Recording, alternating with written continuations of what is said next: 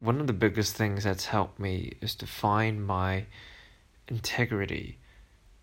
Because for a long time, I feel like I was trying to emulate a certain version of myself or go after certain visions, feeling like it's like I had a picture in my head of what I wanted to be and what I wanted to achieve, right? And I was doing everything that I can to kind of create this picture or, or do things that I feel like would help me get to this picture, regardless of what I actually felt.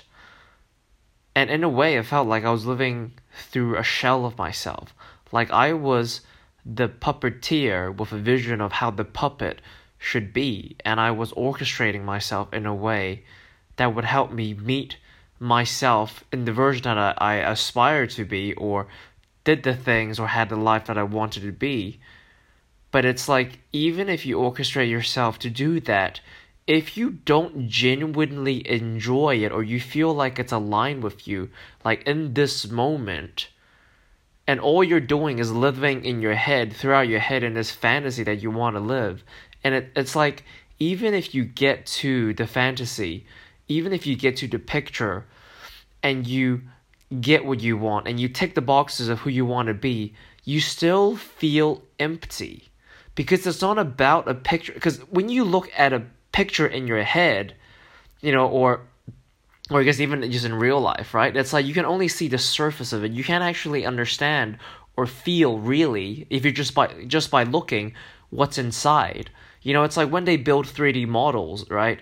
You know, in graphics or, or in games or movies or whatever, like it looks really real and realistic, right? But it's like if you, but there's nothing inside of that graphic, right? It's just the outside representation looks real enough to fool us that, you know, this game, this character in this game looks realistic or this CGI looks real, but it's like there's nothing inside the CGI, it's just a shell. And it's like if you live your life through emulation of what you want to be and who you want to be, then it's like, yeah, you might get the result, but you won't actually be happy. You won't actually feel fulfilled.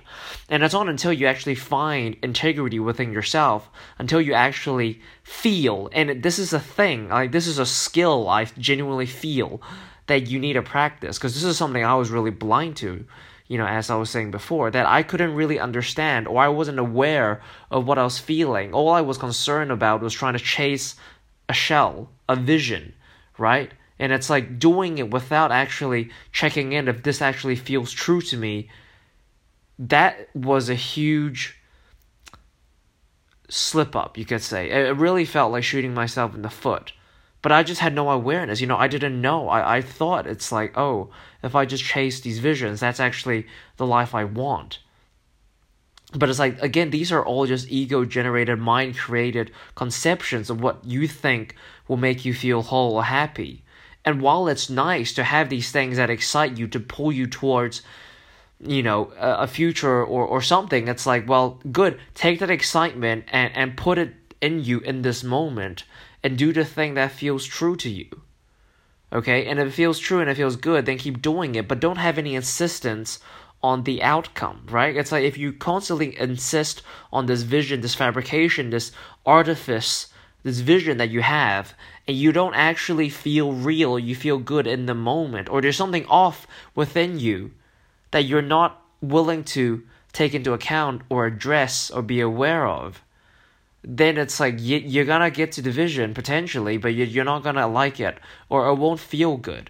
And you're gonna chase vision after vision after vision, always feeling like you're empty, like it's never complete. And it's not until you actually take into account how you really feel inside and whether or not that feeling or that internal compass, you could say, aligns with your truth.